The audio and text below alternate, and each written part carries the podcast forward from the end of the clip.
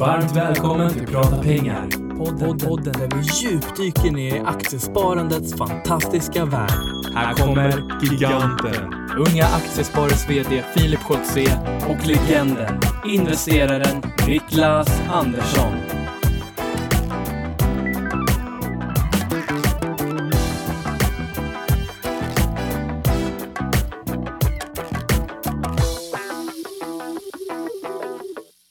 Då säger vi äntligen måndag och varmt välkomna till eh, Prata pengar. Det är avsnitt 67 Niklas. Exakt, det bara går. Det är ränta på ränta på avsnitten. Det tickar på. Hur har din vecka varit? Jo men den har varit bra, jag satt och funderade på det här. Det är ju fredag när vi spelar in. Det är fredag, jajamän. Du vet det är mycket för mig att lägga golv och köpa barngrejer och garderober och allt möjligt. Nu är det inte många veckor kvar. Det är en uppesittarkväll kvar, sen är det dags. Men veckan har varit bra. Jag satt och funderade på det där inför, jag tänkte nu kommer Filip ställa den där frågan.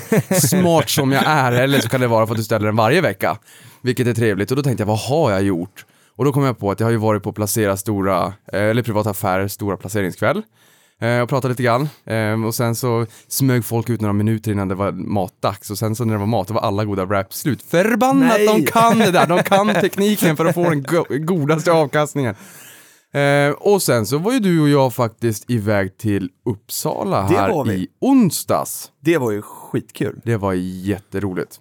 Eh, och åka upp dit och prata om, ja men prata pengar och hur vi tänker och få lite utmanande frågor och men få utveckla. Jag trivs verkligen på scenen med dig Filip, det är jäkligt Ja, tack roligt. Detsamma Niklas. Förutom Ja. podden liksom. Ja, nej, det var jätteroligt. Vi har inte gjort så många sådana gig. Nej du sa det, det var andra, så jag tänkte, yes jag fick förnyat förtroende. Ja, men det, var, det var väldigt, väldigt roligt då. Eh, vi hade ju eh, två och en halv timme på oss och jag hade förberett, vi hade förberett 29 slides. Nej, Filip hade förberett vi 29 hann, slides. vi hann 15. Ja. Jag var tvungen att skicka med det där för att du vet att du är strukturerad, det var du som hade Nej, förberett Filip. nej vi, hade, vi hade hjälpts åt. Eh, med oss idag har vi eh, Jakob Henriksson och då tänker ni så här, vem är det? Och då säger jag så här, men Gottodix känner ni ju väl till, varmt välkommen. Tackar, tackar. Hallå, hallå. Jag ska också till Uppsala. Ja, exakt. Ja. Ja, Ja men det vet vi. Och vet du vad, Henriksson, då börjar jag tänka så här, är, är du släkt med gamla börschefen? det kanske är. Nej, det är tyvärr inte. Jens Ja, heter väl ja, han, så är mm, väldigt nära. mm. Hur har din vecka varit Jakob?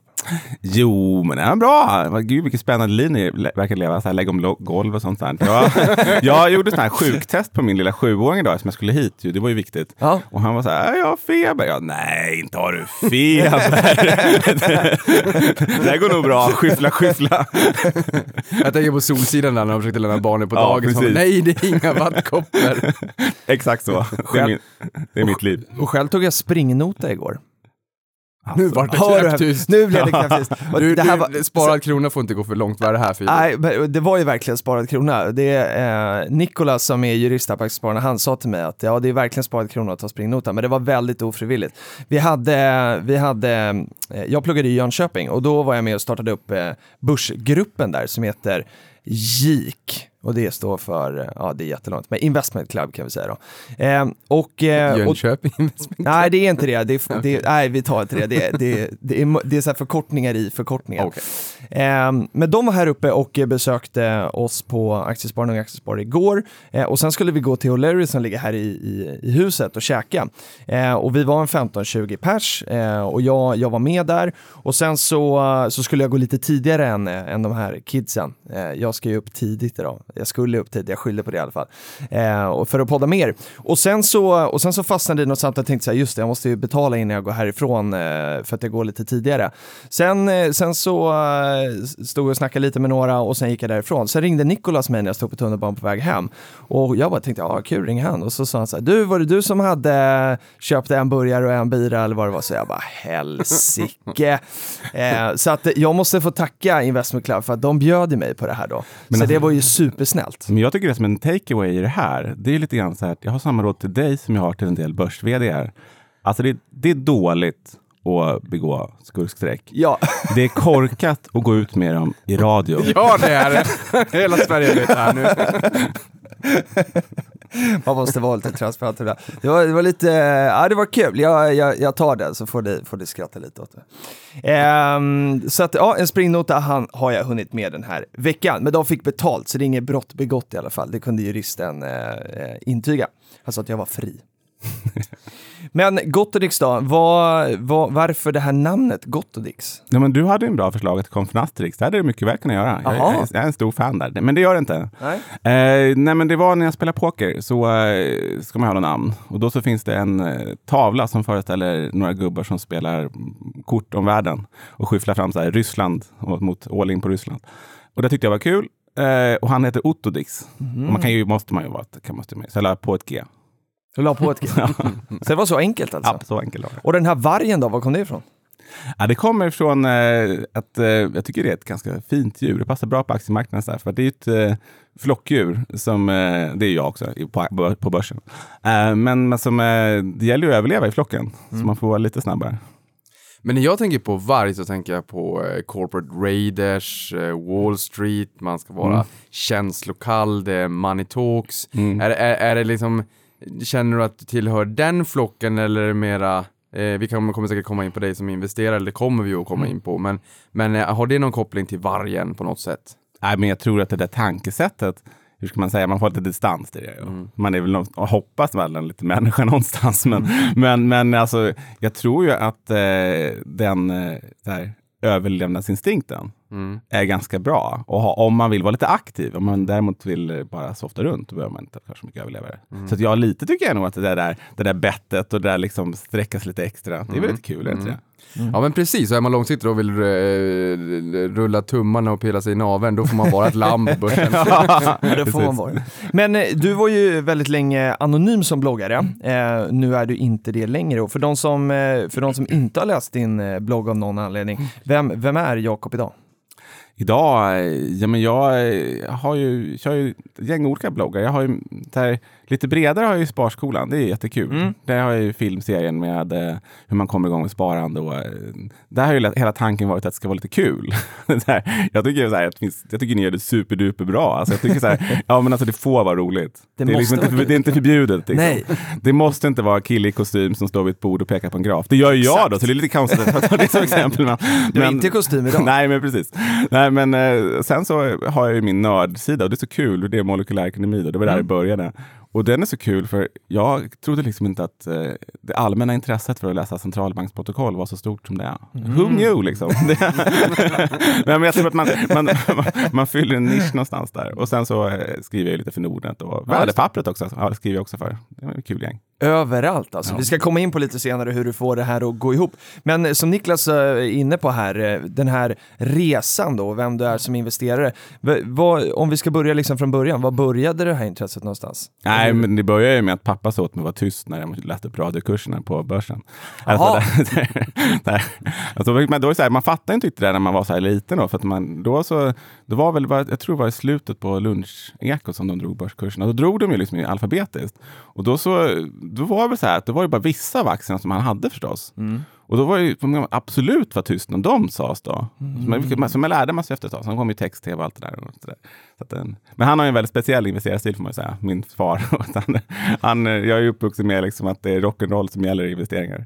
Så Ah, att, okej. eh, Så det, din pappa har alltid varit intresserad av det? Ja, det då, jätteintresserad, absolut. Ah, okej. När började du då? Jag, var väl, jag har hängt med i det. Så här, jag vet att jag var med, eh, följde med honom när jag var eh, ung, ung tonåring någon gång. Så, så följde jag med. Då var han och besökte någon flummig lirare som sålde något tekniskt analysprogram i någon källare i Vallentuna. Vallentuna, det låter som Jönssonligan. Det fanns en koppling. så, så, det var, så det var sådär. Men, men han har gjort många, man är väl så här. Och så då, då hängde man mig intresserad vad det där var för någonting. Och så här, så, och sen så på den vägen. är det. Sen har jag läst ekonomi och sånt. Så. att- Du vet med attention span som är kort Filip så känns det ju bra om man hade en börskurs som började på A i sådana fall. Ja, om man verkligen. lyssnade på det där äh, Verkligen. radioprogrammet. Men jag, jag var inne och läste på, på, din, på din sajt och då hade du skrivit ett par citat sen din pappa hade sagt, bland annat att ni var miljonärer i högkonjunktur. Jajamensan. här, här gick det fort uppåt. Och också att han köpt Ericsson till alla priser som finns. Det har han också. Bå- bå- Båda är absolut rätt. Och det är så himla kul. Alltså. Jag, säger det, jag, tycker så här, jag, jag- är stolt över att knäppa min far. Alltså, han, är- han är på Kärbil också. Men, Ah, han är det? Ja, fast han får kanske få bara, bara Ah, jag vet inte om han vill ha. Men han, däremot så kollar jag honom förstås i programmet och nej, men han är plus 75 procent i år, så det går ju bra liksom. Herregud. Men, men vad säger ni när ni möts då? Jag menar, nu, du som är så pass intresserad och din far lika så, så att säga. Mm. Är, det, blir det, är det, det det här som, som din mamma kanske sticker huvudet i sanden på familjemiddagen och känner åh, inte igen ska de prata aktier hela middagen. Eller älskar men, det? men alltså, grej, nej, de tycker ju inte att det är så kul. Men, men däremot så, så är det grej, grejen är att jag har samma sak med min svärfar. Han är också så här tokigt intresserad. Det blir så roligt, så här, för man tänker ju, men, har inte ni någon bild av att liksom äldre är så här klokare och visare? Är inte det liksom så här Jo. grundgrejen? Nej, Ja, och både med min far och min svärfar, som båda, jag ska säga det, man ska bara vara tydlig med det, de är väldigt duktiga på det de gör. så inte så här. Men båda två är så här, "Ah, men kan du bara komma till vilken aktie du tycker är bra? Det är så tråkigt att sitta och lyssna på när du pratar om. De är liksom, kör, kör, kör hårt med vad det liksom satsar på. Är det Boliden eller liksom, är det Precise Biometrics? Bryr sig inte om liksom? varför. Nej, nej, sen liksom, kom till saken. Liksom. det är jättekul. Ja. Men det här med schack och poker och sådär, för schack läste jag också om att du har sysslat med. Är det här liksom före investerartiden eller har det här liksom hängt ihop? Alltså det, så här är det, att det tar ju så... Eh, schack var jag ju bra på. Det var ju liksom, har jag ju tävlingsspelat. Okej. Eh, så att, eh, och tävlingsspela schack, det tar ju liksom lika mycket tid som det tar att hålla på med börsen. Det, det försvinner ju liksom bort där. Då. Men är det några pengar i det? Nej, det var därför jag spelade lite poker också. Okej. Eh, men eh, så det var ju, det är typ där. Jag tror att man tar med sig från de där, du, du nämnde det där Wolf on Wall Street. Mm. Och det tror jag man tar med sig. Om man har en bakgrund, liksom, jag satt ju liksom eh, hamra tävling, spela schack från 6-7 års ålder. Man blir lite kall av det faktiskt. Man blir så här, där, klockan tickar, du ska göra dina drag och Okej. klockan, klockan går ut så har du förlorat. Liksom.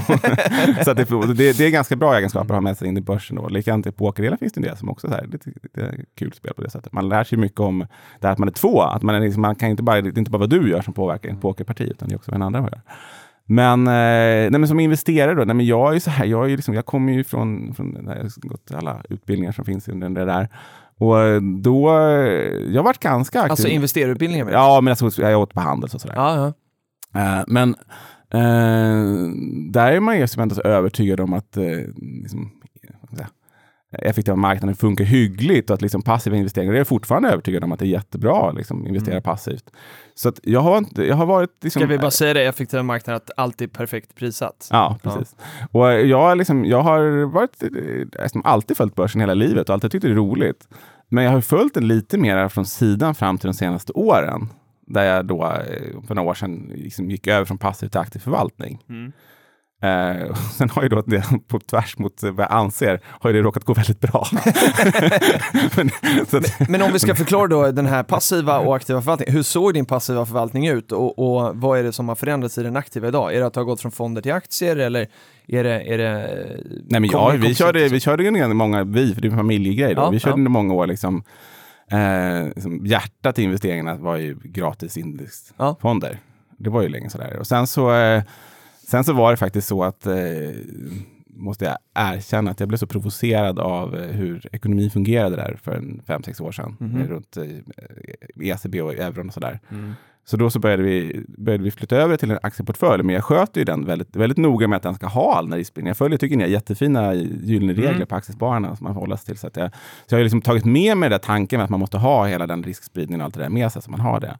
Mm. Eh, men sen så har vi, så jag har en väldigt bred aktieportfölj som jag liksom sträcker sig från svenska småbolag till Apple. Så det är liksom, ja, jag kan allt mellan eh, Cellavision och Apple. Håller, håller du den sizen så. Och det är riktigt bra. Där. Kan allt däremellan. vilken, eh, vilken utmaning alltså. Men, eh, och, och, eh, okej, men och den här aktiva förvaltningen idag, har du, har du gått över till och familjen helt och hållet till det eller liksom eh, blandar du det med, med Ja, det, vi, vi, kör, vi, nej, vi har ju förstås alla buffertar och sådana saker som man måste behöva. Man, man är mitt, man är, till skillnad från er, en gammal gubbe, så får man liksom så bygga upp sånt där.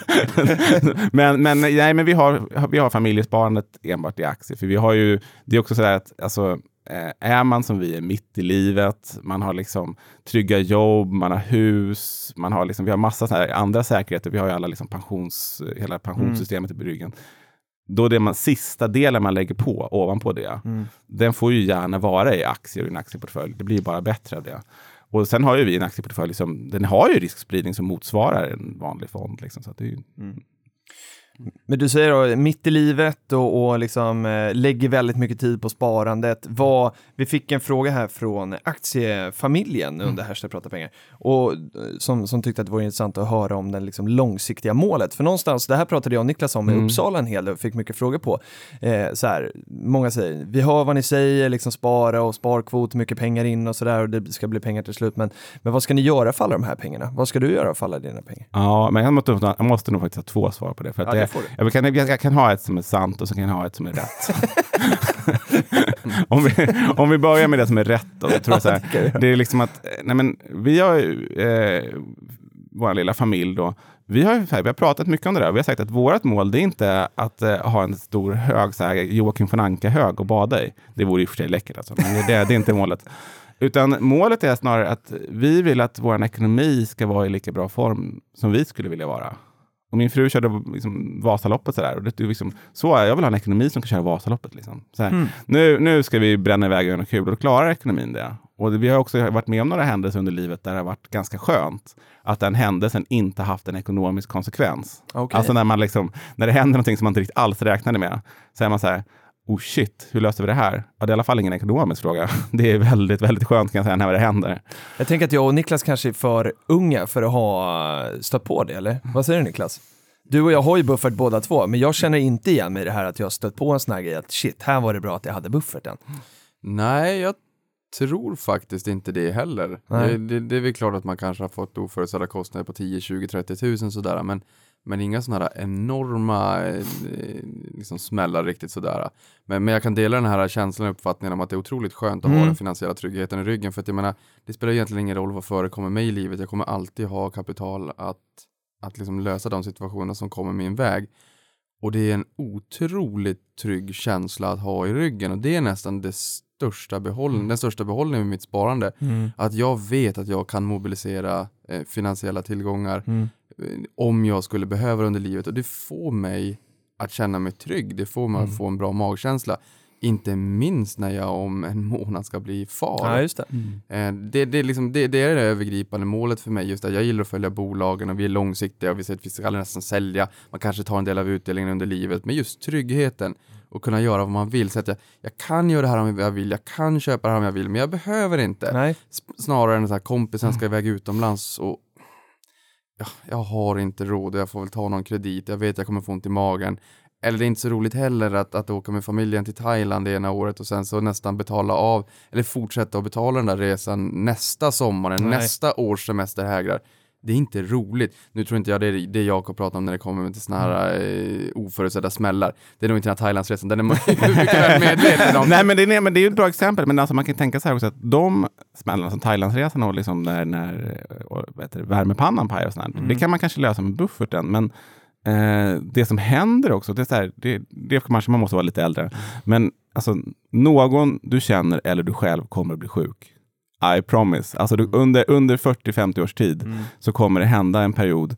Och då kan jag säga så här, när det händer, och vi har varit med om det i vår lilla familj, när det händer så är det otroligt skönt att man inte lägger en sekund av tiden på att fundera på hur löser vi de ekonomiska konsekvenser som det här får? Utan liksom, eh, man bara koncentrerar sig helt på den personen som liksom, där det har hänt någonting. Då.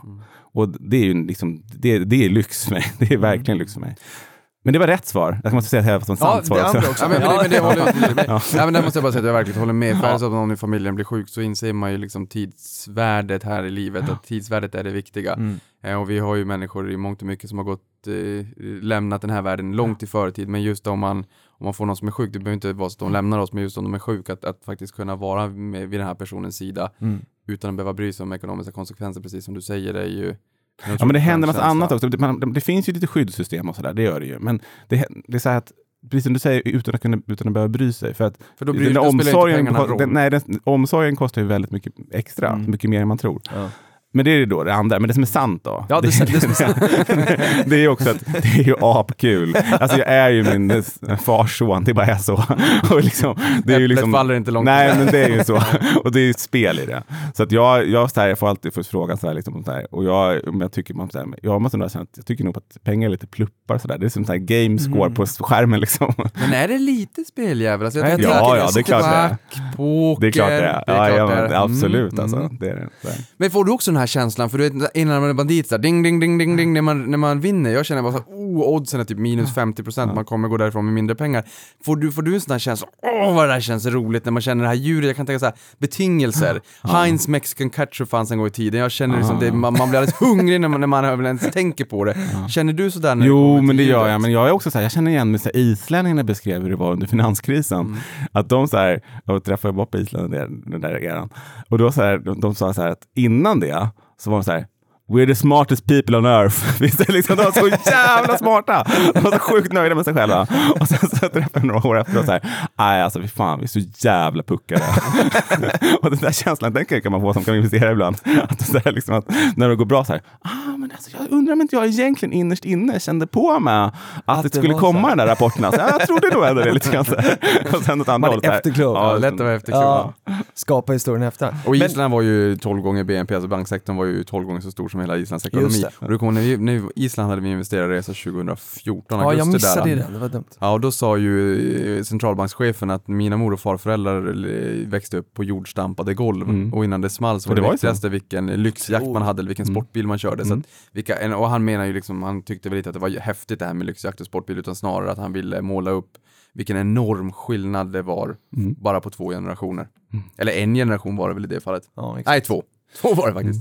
Och eh, nu, man kan ju följa dig på Shareville också. Mm. Eh, och det har jag varit inne och, och kikat och då ser jag att det går bra, precis som du säger, så att jag kan ju verifiera det.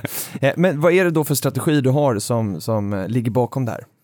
Ja, men jag, jag tror så här att eh, man underskattar den eh, sociala kraften. Jag tror väldigt många duktiga investerare tänker sig att de liksom bygger en liten låda runt sig själva. Så där. Man ska Mm. kunna allt. Liksom. Eh, så en ganska viktig del av min strategi, det är liksom att eh, liksom dammsuga världen på bra idéer. Mm. Det är därför som jag är social, det är därför som jag är med här, det är därför jag pratar med. Jag tycker liksom att man Eh, för det som jag oftast tycker, jag tror ju på liksom, att priserna på marknaden för det mesta är ganska rätt. Jag tror Mm. det mesta informationen finns där ute. Det är bara att leta. Det är bara att leta, leta, leta. Mm. Eh, och sen om den lilla edgen i den där strategin då, det är ju att försöka hitta någonting som är fel prissatt. Och det kan nästan vara vad som helst faktiskt. Jag, vet, jag tycker man kan tänka på det med att i många bolag så finns det liksom utöver det som är aktiekursen och det som liksom man pratar om, så kan man ganska lätt komma fram till vad det är som är så här, värdedrivaren, vad är det som liksom får eh, liksom, Boliden att gå upp just nu? Ja, men det är kopparpriserna. Mm. Vad är det som eh, värdeförstörare i vissa bolag? Man eh, kan konstatera att det här, konkurrens en sån utmaning för Fingerprint. Mm. Eh, och vad är det som är värdebevarare i ytterligare andra bolag? Jag menar, liksom där, svenska banker har uppenbarligen en förmåga att prissätta så att de alltid får bra betalt. Det är väl en ganska... det är liksom så att, och så att om man hittar de där, den där liksom sista delen, alltså man, tar, man läser på andras åsikter om väldigt mycket och sen så lägger man sjukt mycket tid på den sista lilla pusselbiten. Ja. Det är väl min strategi. Vad är trevligast då? Att läsa de som håller med och förstärker bilden och, och, och liksom breddar det, din syn på bolaget eller de som har en kritisk åsikt om, om det bolaget som du är nyfiken på? Jag kommer lite undan, det är en jättebra fråga ju. Men jag kommer lite undan den här frågan, för jag har inte den där liksom, eftersom inte jag bygger mina case så djupt från grunden. Men om man tänker så här att man, eh, man har hittat det där underbara bolaget som man satt och listade, så, så läser man på allting och så säger man så här, men liksom möbler byggda av både plast och trä, det måste väl vara framtiden. Och har man liksom kört, bestämt sig för det, eh, då blir ju den, alla som inte tycker det blir en utmaning. Men, men jag, jag bara flyger ju runt. Så jag gillar ju liksom eh, av det skälet och jag tycker jag har ganska lätt för att ta till mig de här som tycker annorlunda av det skälet. Eh, men jag tror det är superviktigt för det är de som är intressanta. Alltså man liksom att ställa dem mot varandra. Men och när, du säger flyger runt sådär, då blir jag lite nyfiken på, är du, skulle du säga att du är en, en långsiktig investerare som håller Ja. dina innehav länge med låg omsättningshastighet som man brukar prata om i fonder? Mm. Eller känner du att du, liksom, du flyger runt i den här fantastiskt underbara världen precis som din far, ni känner rock and roll det här, är- det här är Nej, men jag, jag har, vi omsätter drygt portföljen per år. Okej. Eh, och, men det är ingen så avsikt utan vi har några innehav som jag har haft eh, väldigt länge, som eh, Vitrolife har jag haft eh, många, många år och Mm. BMW har ofta också haft många, många år. men eh, utan det är mer så här att eh, i varje bolag, i varje case, så finns det en tanke. Och så länge den tanken lever och hänger med, och den tanken kan vara väldigt kort. Den kortaste tanken jag har haft det var så här morgonen när Nokia eh, såldes där till Mm. Microsoft. Eh, tänkte, ja, nu går nog kursen upp. Den tanken var typ en timme. men, så, att, så att det finns liksom lite olika. Men, men eh, så att det är eh, normalt, normal, normalinnehaven ligger åtminstone över ett år i alla fall. Mm. Och just på tal om BMW måste jag bara säga, de äger Ja, ju också Mini, som är mer känd Just kanske för det. Mini Cooper, som kom en gång i tiden för att bensinpriset gick upp jättemycket under efterkrigstiden. Och sen äger de faktiskt också Rolls Royce, eh, bilen alltså. Mm. Eh, Ja, sen det är ju- om flyg, flygmotorerna och så, det vet jag faktiskt Nej, inte. det samma. Nej, Inte nej. Och då har vi också svarat på Dala-investerarens eh, frågor som skrev här att han var i Frankfurt, eller hen, eh, och får mig att tänka på aktier som eh, Volkswagen, Porsche och BMW och äger ni några aktier i Tyskland? Eh, eh, undrar Dala-investeraren då. Och då har Ja. vi fått ja därifrån. Niklas? Deutschland, nine. Och jag är också nine. Men, men det finns lite spännande bolag, för jag menar, både Nordnet och Avanza vi har ju handel i, i Tyskland såklart och vi la ju upp det som digitalt på vår sajt alldeles nyss och då skrev vi om några tyska bolag, eller de bolagen som våra kunder äger i störst utsträckning. Och det jag tycker är lite intressant, det är ju att det finns ju många bolag som man förstår vad de gör på namnet, typ Volkswagen. Man, man, man känner till det för man känner till märket. Men Bayersdorf, som är ett av världens... ja, ni skrattar ni. Nej, men det är ju, de är ju jättestora. De är ju jättestora. Ja, ja, ja nej, men jag skrattar Men jag vet också. inte vad de gör. Nej exakt, det är det som är grejen, jag skrattar ju också. Därför att det, det är sådana namn som så här, men ja, ska ni wrappa in det här Kinderägget med 15 lager plastfolie så man inte fattar vad ni gör? Det är exempel bland annat Nivea, alltså hudvård. Ah. Nivea är ett märke, de har ett, så här, ett eh, premiumvarumärke och ett eh, mainstream och ett lite billigare. Eh, men, men Nivea finns i 200 länder och är världsledande på hudvård. Det är kanske därför man känner igen lite från eh, baksidan på förpackningen. Det brukar ju stå eh, vem, vem som äger. Och det där är jättebra, för det är så perfekt varor och tjänster i samhället. Vrid på förpackningen, titta vem det är Verkligen. som tillverkar det. Jag äger mycket tyskt. Ja, jag tänker det, för det är det nästa får du fråga hur portföljen ser ut. Mm, men ta det med Tyskland, eftersom du hade fått en fråga om det. Så Tyskland är en ganska bra komplement till, till svenska börsen och Okej. delvis till de nordiska börserna också. Mm. Eh, de, eh, eh, de har ju mycket så här kemiindustri och sånt som inte vi har. Försäkringsbolag finns det ju i Norden men inte Ja, i Sverige. nej. Eh, och återförsäkrare som eh, München Re och sådär. Eh, men just nu då, och dessutom så, så hankar jag mig fram på tyska, så att jag, så brukar väl skriva en del om det också. Eh, men eh, just nu har vi BMW har vi haft många år. De som läser min har läst ganska mycket där och de är, det är spännande bolag. Det blir väldigt spännande att se hur de klarar när Tesla kommer för att det är, Mm.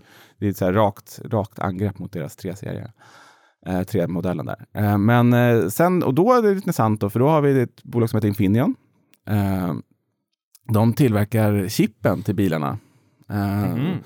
Så det är mycket tech i Tyskland också. Och det, jag tycker så här, vi har ju tech i Sverige, men vi har väl inte supermycket tech. Det kan inte, alltså den typen av så här deep tech, kan man säga så? Nej, ja, alltså ja. liksom, eh, och och där, så där, där finns det ju mycket sådana tyska bolag. Eh, och sen har jag en, en, en, tagit ett bett på den trygga, säkra och fina tyska banksektorn i form av Commerzbank. Commerzbank. Ja. Och det känner vi eh, i Sverige mycket till för, för deras eh, certifikat, Mini Futures och sådana Mm. här saker. Eh, men det är ju en jättebank. Det är en jättebank och det är en strulbank, de är inte kloka.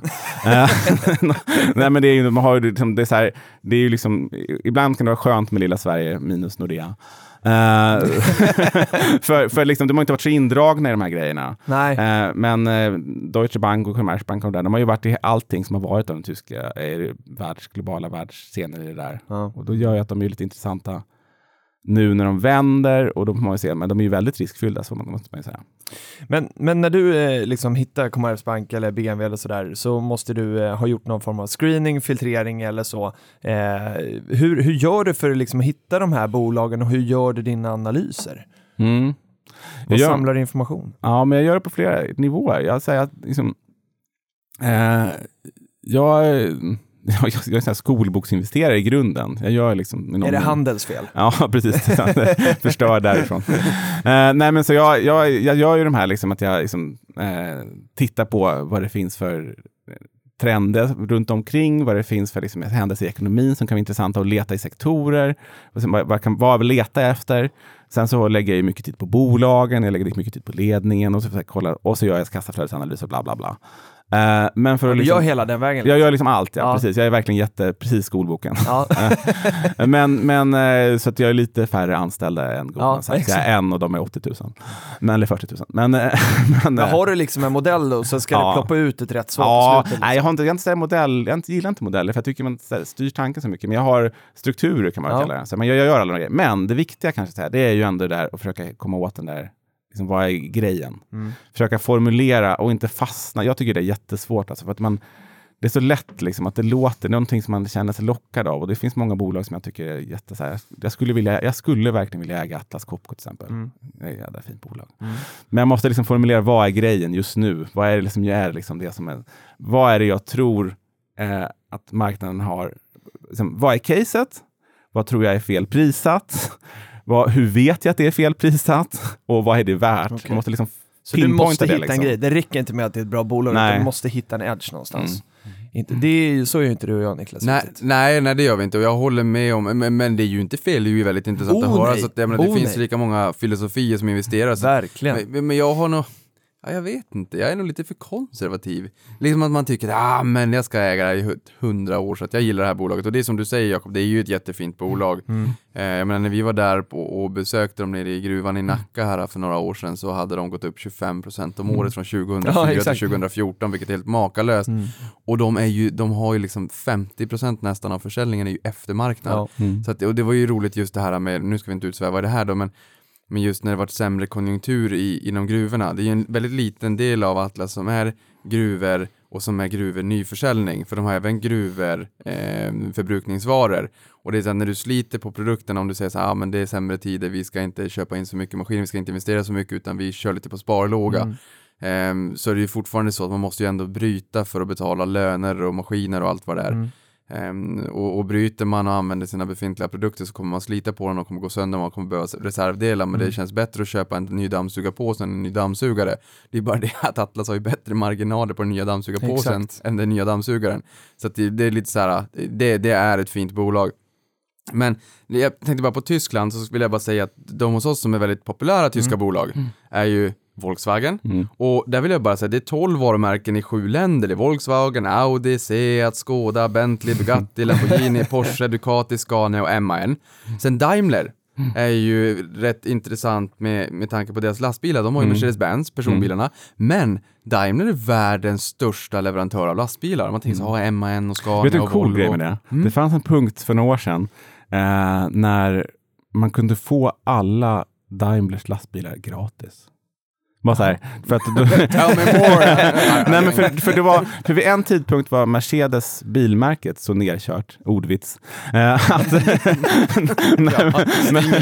ja, ja, precis. Nej, men de var så nerkörda så att eh, alltså, bilarna, Mercedes bildel och BMWs bildel var lika mycket värda och de sålde lika mycket bilar. Okej. Och ovanpå det så fick du då liksom, i paketet alla lastbilarna. Aha. Så det var ju liksom, jag tror- så billiga var de ett tag. Jag tror också Placera skriver något om det nyligen, så att Vol- Volkswagen, om du köper dem så fick du Porsche på köpet. Ja, men typ. ja. Jag har för mig att det var Ja. precis sådana där grejer. Det är lite roligt. Mm. Det är lite kul. Och sen Deutsche, det är ju Tysklands största bank.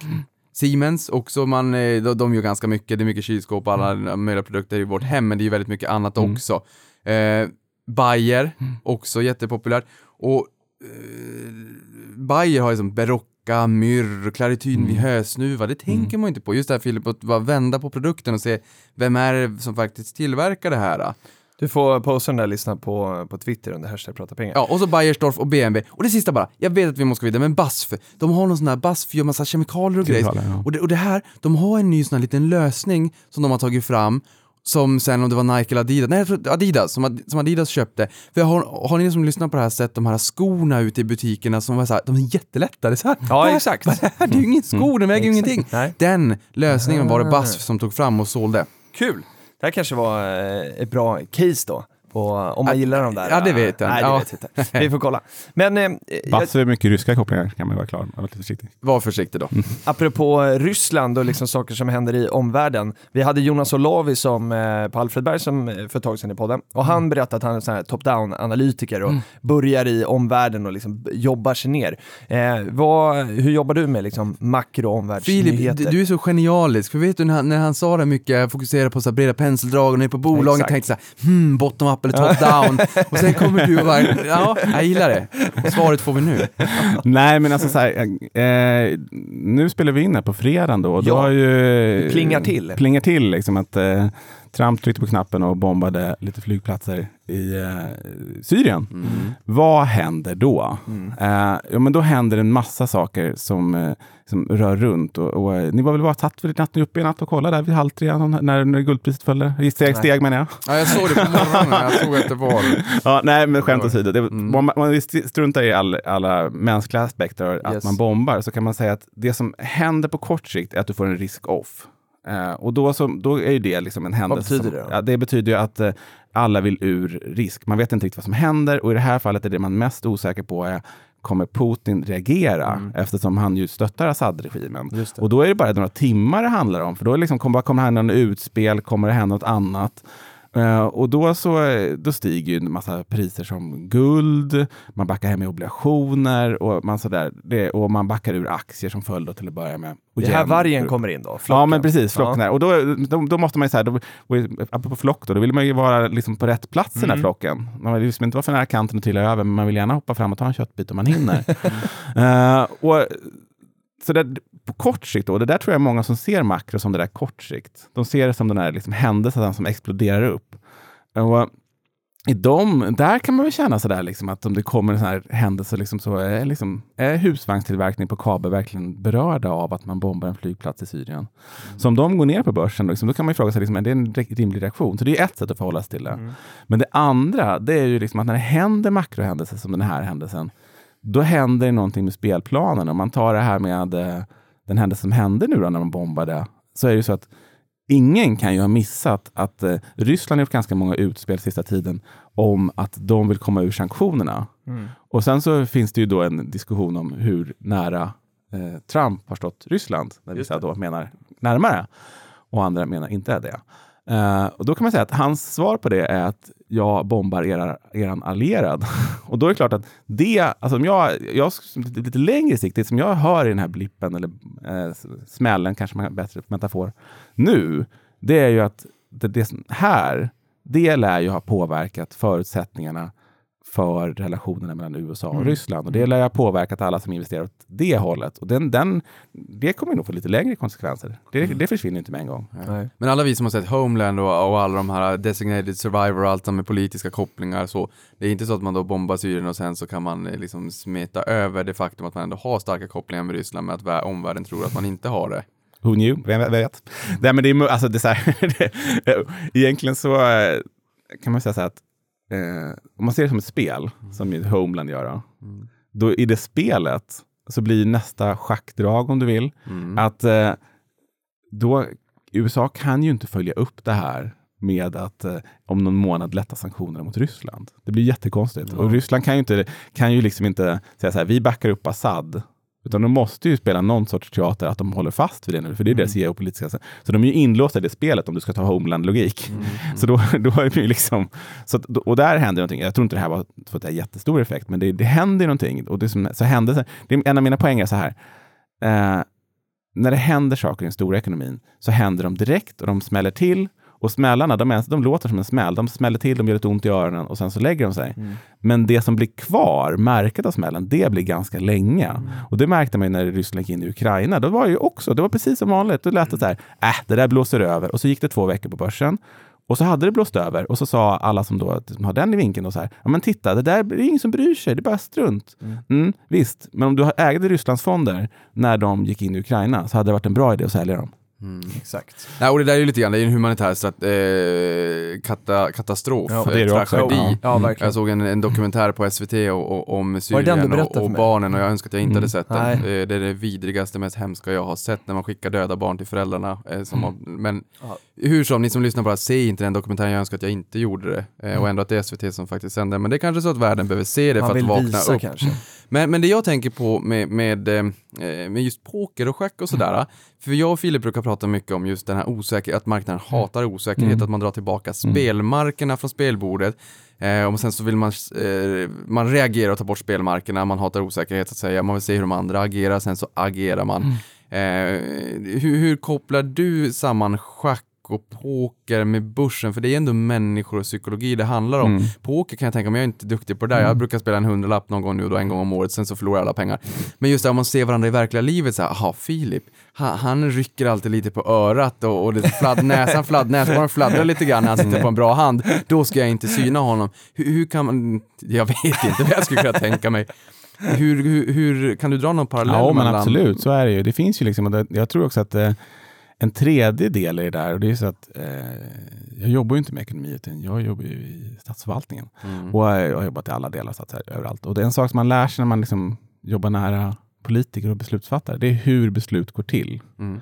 Och det där tror jag så här att, om du talar om det där med pokerjämförelsen, jag tycker man kan höra, i alla fall kan man liksom ana, man kan höra liksom i, i, hur diskussionerna går, vad folk låser in sig i för positioner och vart de är på väg och vart liksom, det tycker man hör att Ericsson är skitnervösa. Jag tycker man liksom, när man, när man lyssnar på det, de, liksom hur deras utspel kommer där, så känner man att jag tror inte Börje Ekholm har liksom järnkoll på läget där på något sätt. Det, Nej.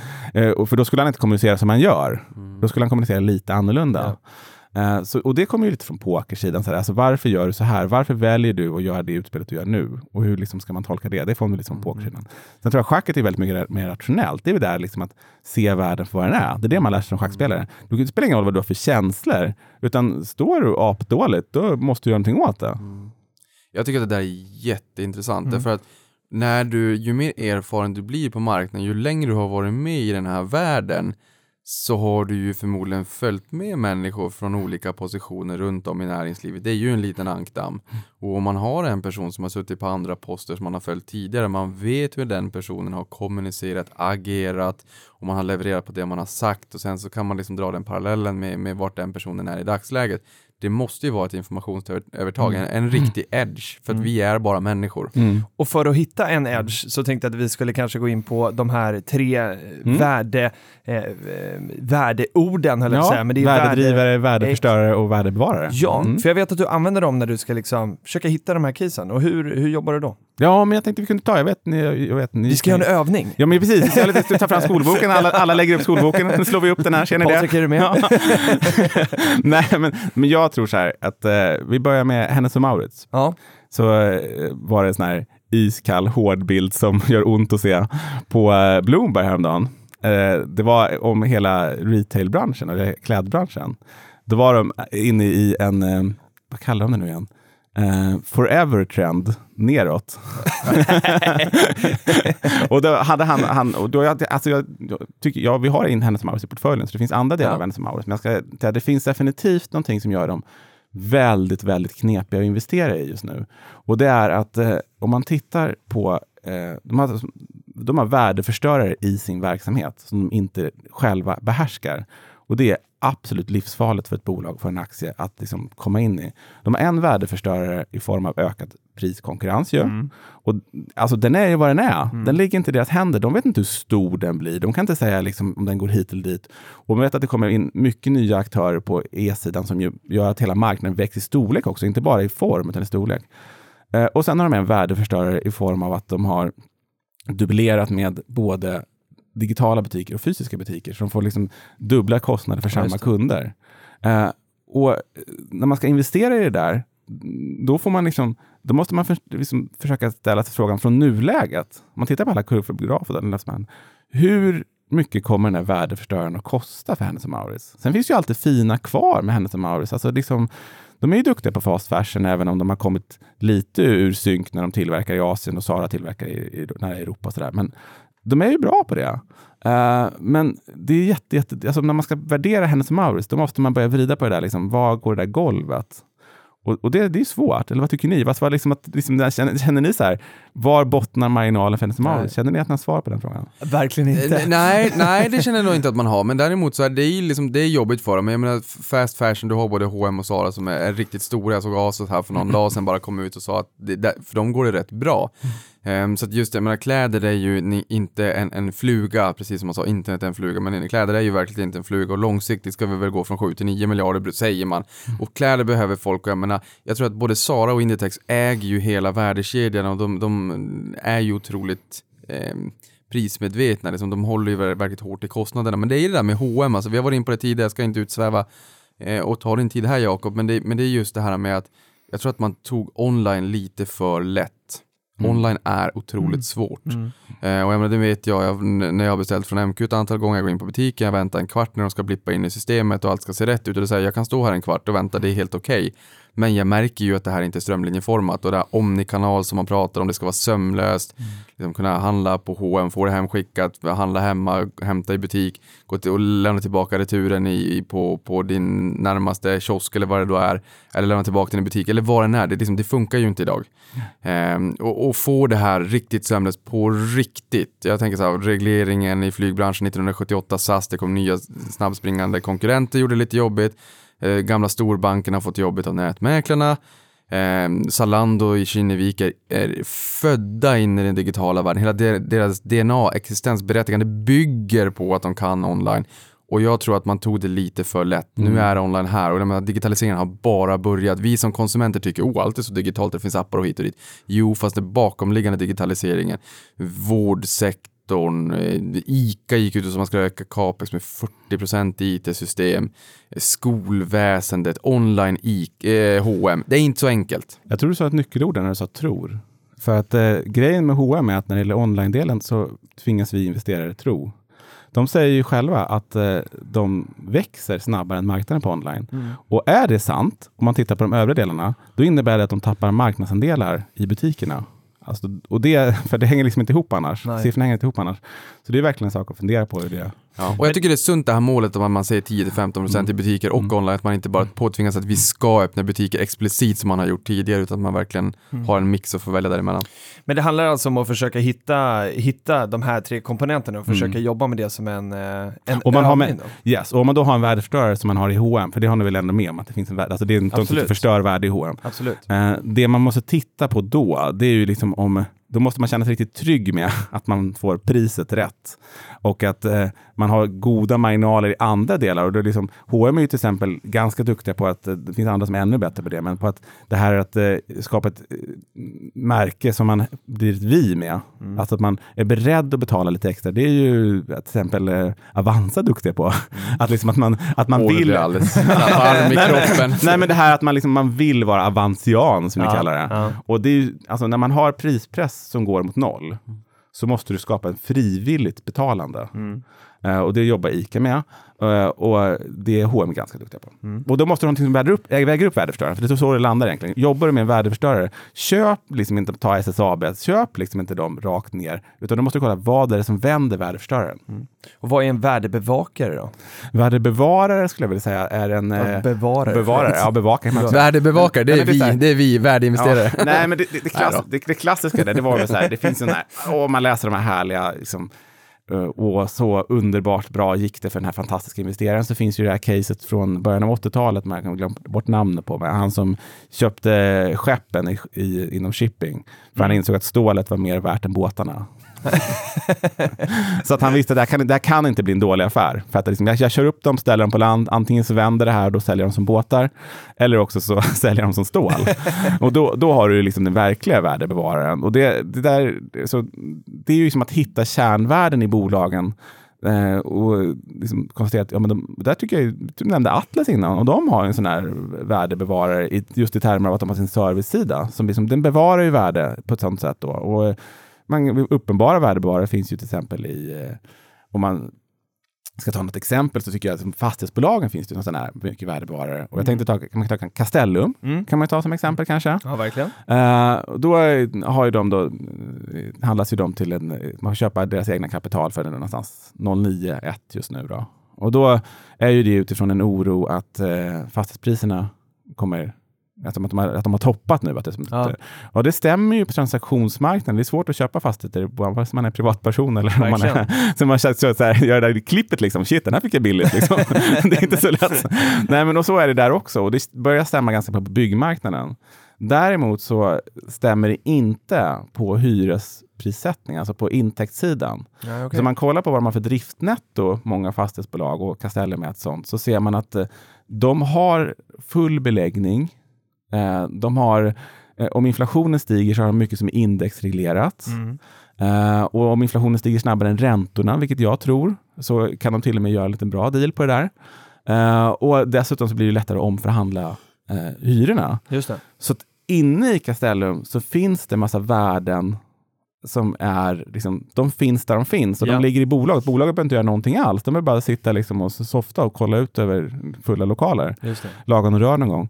Eh, och det är för mig en riktig värdebevarare. Och när man då kan få, när man pratar om liksom de prissättningarna av fastighetsbolagen är lite nedpressade och, och gått ner lite, då, tycker jag, då, då kan man tänka på det som en investering. Alltså, kan jag köpa det här värdet? Det här det är ju egentligen Warren Buffetts då, värde och Ja, exakt. Alltså, att man, Och de här, Pris är bo- vad de du här betalar och Mm. värde är vad du får. ja. Exakt. De här båtarna måste jag bara dra ett litet eh, exempel här också, just med att stålet kanske till och med var mer värt än båten. Kommer ni ihåg att det här är inte alls länge sedan eh, oljan stod i 150 dollar fatet. Det kan ha varit 2007. Och eh, 26, eh, eller 2016 då, 21 januari 2016 så stod ju eh, oljan i 27 dollar fatet. Och eh, jag vet inte om ni kommer ihåg det, men, men eh, man strandade ju liksom skepp Jo. ute på Atlanten i väntan på att oljepriset skulle Mm. stiga. Man bara, det här Det är skeppet, otroligt. det Mm. står Ja. här, vi har ravioli och Coca-Cola. Ja. Vi äter och vi väntar. Exakt. Passiva, förhoppningsvis stigande intäkter. det är så här, här läcker bild utanför kusten i Iran som eh, Wall Street Journal publicerade. När här, frågan var om de var förberedda när de skulle släppa oljeembargot. Då så såg man att eh, på satellitbilder kunde man se att de hade liksom så radat upp oljetankers som låg så lågt i vattnet så de var liksom överfyllda. så det var svaret på den frågan. Vi, eh, den här podden har gått så eh, sjukt fort idag, så att, eh, men jag tänkte att vi skulle försöka hinna med en, en sista fråga från eh, Twitter. Och den kommer från Fredrik Vilken som undrar så här, hur hinner Gotterix hålla sig så extremt välinformerad, blogga och jobba och familj och allting? Hur, hur får du ihop det här livet? Men jag tror så här, jag tycker jag påminner om er, verkar det som, så här, i den där meningen att eh, man lever det här. Ja. Alltså jag, har liksom så här, jag har fått frågan så här, hur mycket läser du? Ja, hela tiden är väl svaret. alltså, jag ser, det kan man inte se, liksom, men Niklas sitter så här små och kollar lite vad som har hänt här. Så Han, han hänger med under podden. Där. Det, är liksom, det är inte svårare än så. Ja, jag har Twitter uppe. och, nej, men, och, det, och sen så här, min, min eh, strategi är liksom att jag eh, läste snabbt och få ut det. Mm. Alltså ut ur mig och ut till andra. Okej. Och det är därför som, man, det är inte faktiskt bara för att det är trevligt och kul och äh, det, podda och vlogga och allt vad jag gör för någonting. Utan det är för att eh, när det kommer ut till andra så får man annan information. Eh, så att, eh, Mm. Så du får tillbaka. Jag får tillbaka väldigt Ja. mycket. Så att när jag sitter på, liksom, på fäktningen som min grabb går på, så, så lägger, läser jag någonting så snabbt ut med tweet. Så ganska ofta så har man liksom förädlat det där tweetet under bara den där fäktningstimmen. Ja, Så det, hemligheten är liksom att eh, göra det lite grundare och sen så få ut det. Ja. Men, men jag måste också fråga, för Mm. din pojk här, eh, har du ett barn eller fler? Två. Två en barn. Liten, Eh, vad sa du? en liten tjej på fem. En tjej, en pojke och en flicka. Mm. Och där är ju också intressant, pojke och flicka, för då kan ju du som pappa också se, om, jag menar, eh, om man då sår ett frö här Mm. kring sparande och aktier och se hur de intresserar sig för det och på, på olika sätt Mm. också. Ha, har du hunnit så ett frö där? Hur, hur, eh, har, du lyckats, har du lyckats med det? Lite i alla fall på den Mm. sociala delen för att jag har, båda, de, de gör här små vlogginlägg. Mm. Fast inte handlar om att jag lagar mat och sånt. men, men så de, de har ju köpt det här liksom, så de ser ju, liksom, det blir liksom en del och eh, killen han filmade min senaste YouTube-film sådär. Sjuåring, okej. sådär. Ja, så, att det, så då blir det ju samma uppväxtmiljö som jag själv hade då, att han ser ju vad jag tycker är kul. Ja. Eh, och sen så plockar man ju upp det då. Och sen om du, man undrar då, så här, ja, men jag tror inte, jag tror än så länge att båda eh, än så länge inte har, är både tjejen och killen lika intresserade faktiskt. De, är, de tycker det är roligt, alltså så här, de ser att jag tycker någonting är roligt. Mm. Det tror jag. Som du såg din smittar av sig. far. Ja, men precis. precis. Men du tystar inte barnen? Nej, men det blir kanske, kanske går så här i vågor då. Så att om jag så här blev världens mest konservativa och liksom så här skolboksinvesterare efter att ha haft en tokdåre till pappa, Ja. så kanske de slår tillbaka då åt andra hållet. Ja, precis. Nu är det dags för någonting som eh, många faktiskt har eh, efterfrågat eh, väldigt länge. För vi har varit lite dåliga på att hålla det här nyhetssvepet Niklas. Ja, men det har vi. Ja, men idag är det dags. Idag är Så det- take it away. Ja, men fantastiskt. Så kan man säga så här, Chipotle, som ni kanske känner igen, har ju haft det väldigt motigt på börsen någonstans egentligen sen sen, sen höst 2015 tror jag med E. coli-utbrottet. Vad tänker du på Filip? Att de har varit med i typ varje nyhetssvep tror jag. Men jag Nej, har de återkom- Nej, men alltså, Nej, men alltså chipotle, det är väl att det är Ja. bajs i maten? Ja, exakt. Nej, men det var väl det som var problemet? Ja, ja, Ja. tyvärr. Ja. precis. De hade, det var den bakterien. det var ett annat sätt att säga det, men det var, det var en Aftonbladet clickbait-rubrik. Rubrik. det, det lät lite Fast de har jobbigt. vänt nu va? Ja, de har Mm. ju det. De har alltså stigit 19% i år. Eh, och, och haft, ja men de har lite vind i seglen i, i förhållande till, för att det har varit väldigt motigt den, den senaste tiden. Och det här är ganska intressant, Ja. tänk, tycker jag. Chipotle, jättejobbigt med E. coli-utbrottet. Vi har exempelvis eh, Midsona, riskakor, arsenik. Nivåerna var långt under liksom, gränsvärdena, så att det var väl inget farligt. Men man känner, oh, arsenik, det låter jättefarligt. Och sen så kraschade försäljningen av, av riskakor och tog man fram majskakor istället. Så att vi, det, det finns många exempel på bolag när det har kommit ut nyheter. Ibland så bara blåser det över.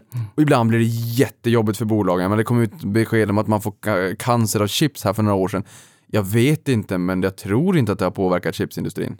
Och sen så känns det som numera att man tycker att man får cancer av allt. Men, men just att det, för vissa bolag blåser över, för andra inte. Om, nyhetsby, om Wall Street Journal skriver eh, eh, Jakobs rubrik där, då kan jag tänka mig att de får, de, de får nog lite jobbigt igen. Jag tyckte det var kul.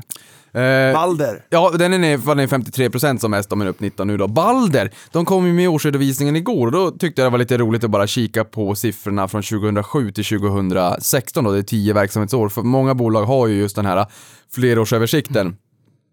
Så jag tillät mig själv bara att, att kika lite grann på hur, vad de har haft för, för eh, skapat för värden den här senaste tiden, de, de här, det här senaste decenniet. Och hyresintäkterna upp 692 procent.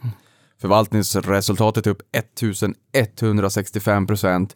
Årets resultat, det blir ju inte det här årets, Nej. utan årets resultat under hela alla de här åren då, är upp totalt 597 procent och aktien är upp 1006 procent. Och jag är ner 15 procent. Ja, Ja. och just därför att se på långsiktigheten. Jag menar, det här är ju ett fantastiskt solskensexempel från omvända förvärvet av Endlight när man backade in på börsen med förlustavdrag 2005 till idag. Man hade liksom, man, man, folk kanske inte riktigt trodde på vad det här för något, hmm, hmm, hmm, till att man känner, ja, men det här är ju en duktig person med Erik Sedin i spetsen och liksom pilotskolan. Ja. Eh, han hoppas vi kunna få med i podden framåt någon gång, det hade varit intressant att lyssna det till honom. Men där har du värdeparen också. Ja, de, har ju, ja. de, är, de, är där som, de har ju sina fasta som de har. Liksom. Ja. De hyresgästerna som de har tjänar de ju pengar på, de försvinner ju liksom inte.